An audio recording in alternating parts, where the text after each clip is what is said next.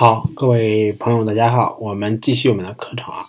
这节课我们来聊一下头脑风暴。就是前面我们已经向决策层提出了现在做这件事情是合理的，那么我们需要有个头脑风暴来进行的一个启动落实，是吗？那么这个时候呢，我们先说一下头脑风暴是用来干什么的。一句话总结我们的核心就是：头脑风暴是尽可能的全体参与的。随便想，随便说。最后呢，我们根据大家的发言进行总结、提炼精华的一个决策，或者叫一次策划。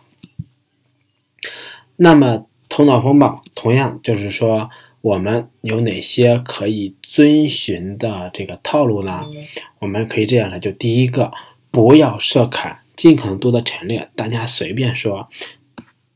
不需要有所顾忌的说。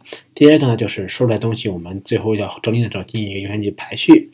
第三个呢，是我们需要勾兑，如果说和我们现有的进行冲突了，那么如何去平衡我们的利弊？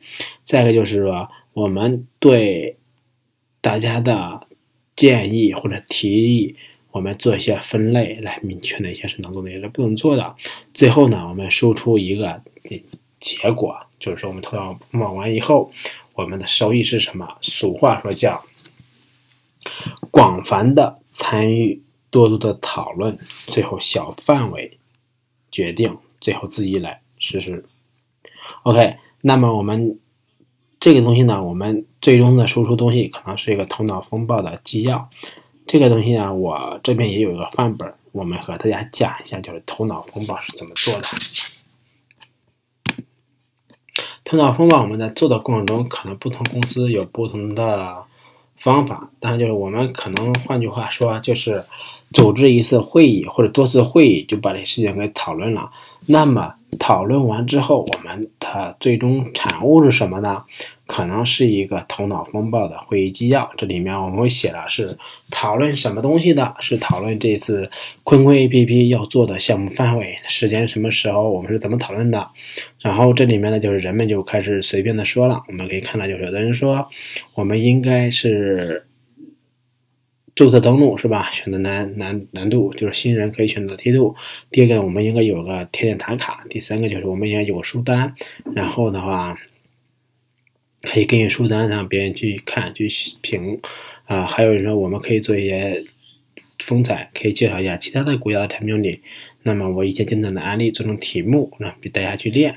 还有就是我们是不是要组建小组，然后加群的方式，啊，拜你为师，让大家去去去学习。和我们说，能不能说收藏宝贝，这些都可以收藏。转让进去有缘的产品里呢，可以让优秀的人在这里去写文章，我们付费学习。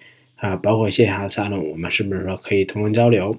当然有一些就是说可以使用微信的注册呀，等等等这些，这些呢是作为。一个坤坤的这个，大家在讨论的时候写到的方方面面，当然这些我就不再一个个念了啊。就是这个文档我也会发给大家，你会发现对这些信息来说，那么不同的人，我们就要对这些进行一个。归类梳理，抽象出我们最终需要做的事情，这个就是一个头脑风暴的一个范本。当然，我们很多时候在做一件事情头脑风暴的时候，可能需要一次、两次、三次才能决定这件事情是不要做。所以说呢，我们不要怕麻烦，多多梳理。你准备的越完整，那么你后续做起来的话，出现问题的可能性就越小。整体上来看，就是充足的准备还是能够比较好的保障你后期的顺利实施的。好，这节课就到这，感谢大家。